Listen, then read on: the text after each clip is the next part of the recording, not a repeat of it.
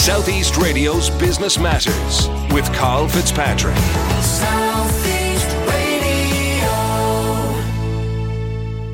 Well, my first guest, Mary Liz Trant, is the director of the newly formed National Apprenticeship Office, and she joins us now to tell us why interest in apprenticeships is now at a record high in Ireland.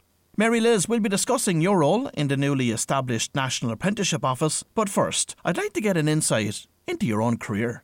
Morning, Carl. I'm a teacher by background. I started off teaching uh, early school leavers actually, and then moved on to second level students uh, working in Ballyfermot.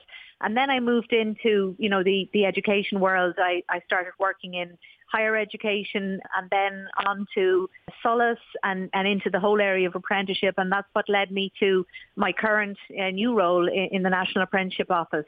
And of course, the National Apprenticeship Office is a brand new organisation. So, what can you tell us about the National Apprenticeship Office and what you hope to achieve over the coming years?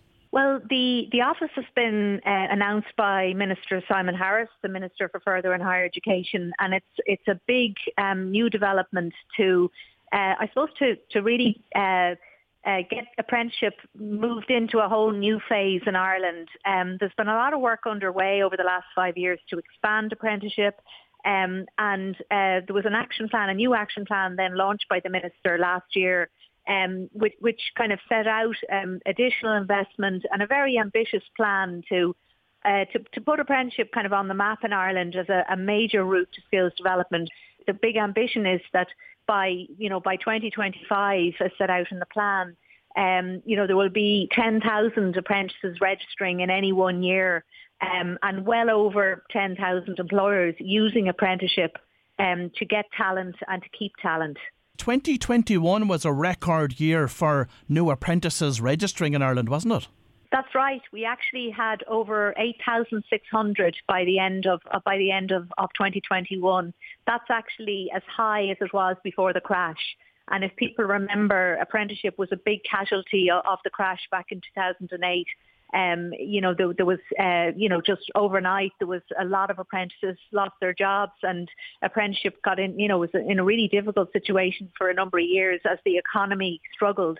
Um, but we're delighted now that it's, you know, it's built back up and it's built back up in a very sustainable way. Mary Liz, what do you put this increase in demand for apprenticeships down to?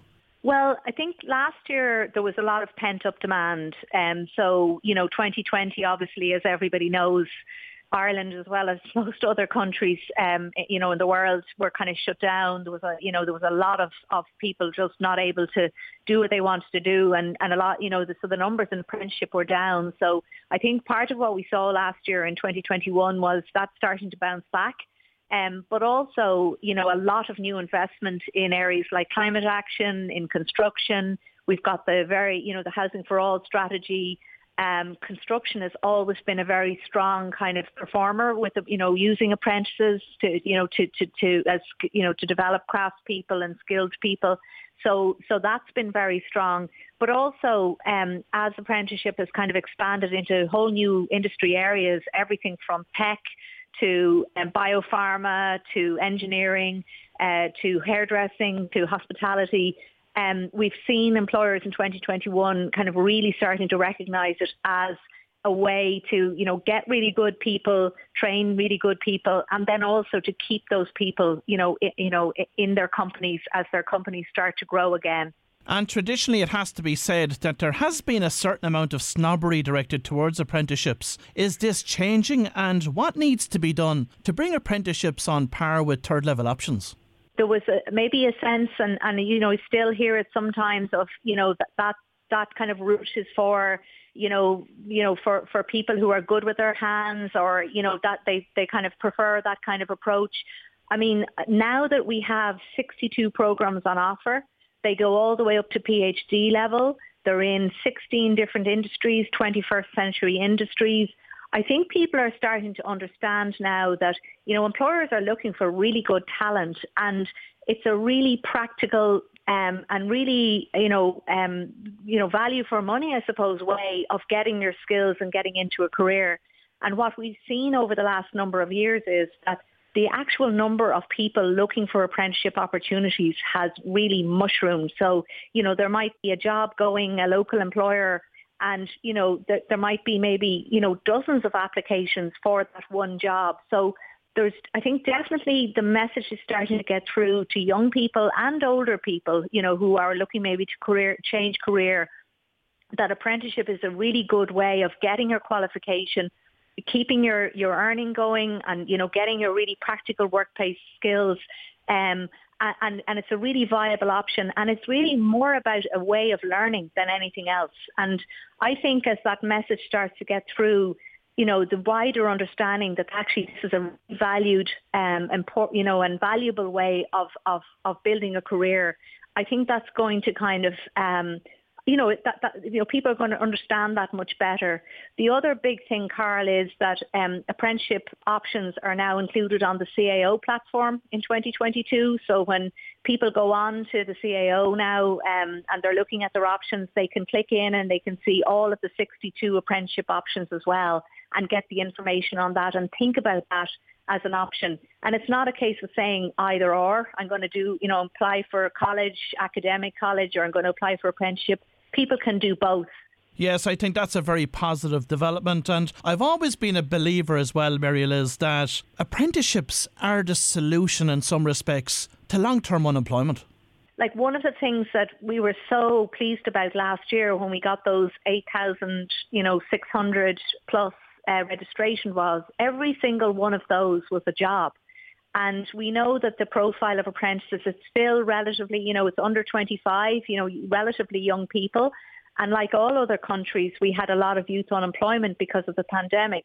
So that was a fantastic contribution to that to that challenge.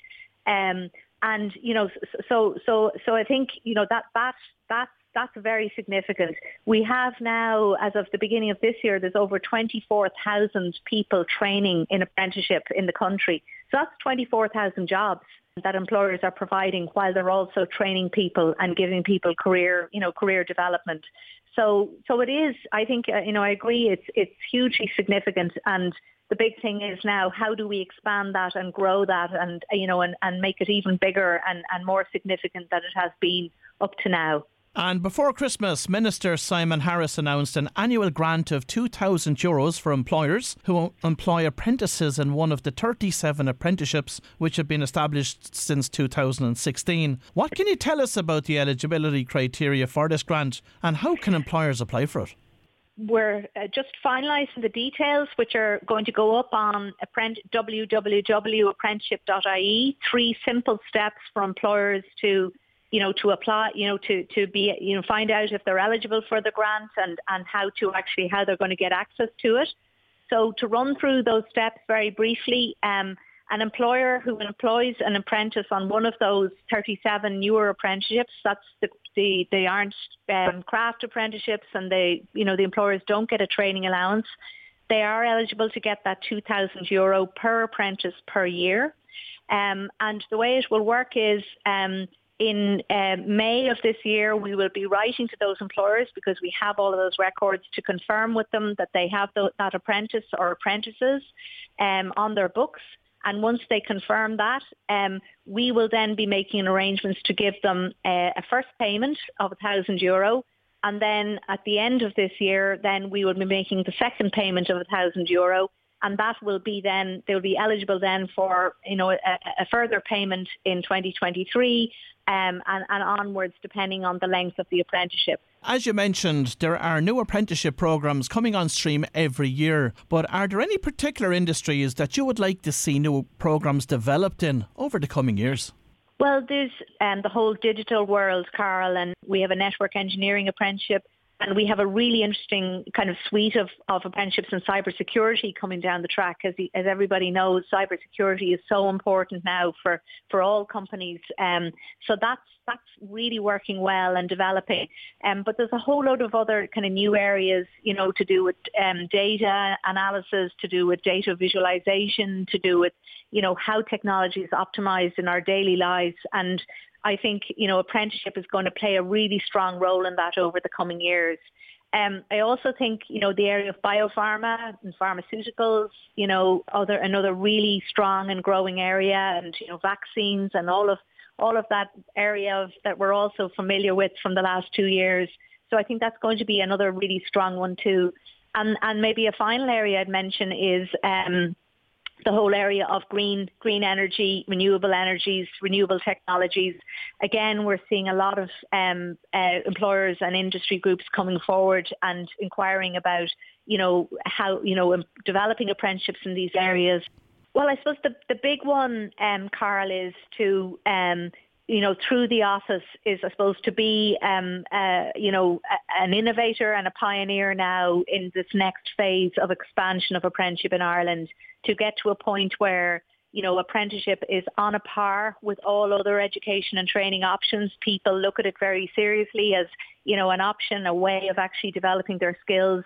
And I think, you know, that's a that's a kind of a big goal, um, and we have to work at it in a whole load of different ways and come at it from a whole load of different directions. But um, I think we're well on the way, and I think that would be a super achievement, you know, over the next number of years.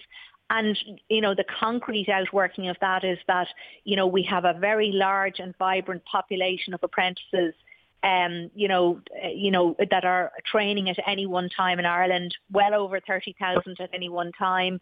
We have very strong registrations each year. Um, our number of employers using apprenticeship as a pipeline it grows. It's about 8,200 employers in the country at the moment. That grows up to maybe about 15,000 employers at least by 2025.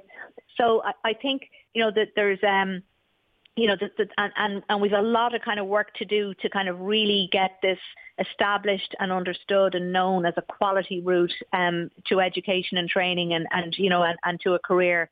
Um, so uh, that, that they are the kind of the, the big objectives that um, I, I, you know, I think if, if we can if we can achieve those, and I'm confident we will, um, I, I, think that would be a great step forward and, and great development, you know, for, for the country as a whole. Well, if you've just tuned in, that was Mary Liz Trant, a director of the newly formed National Apprenticeship Office, and it's fantastic to see apprenticeships getting the recognition and support that they richly deserve. Southeast Radio's Business Matters with Carl Fitzpatrick.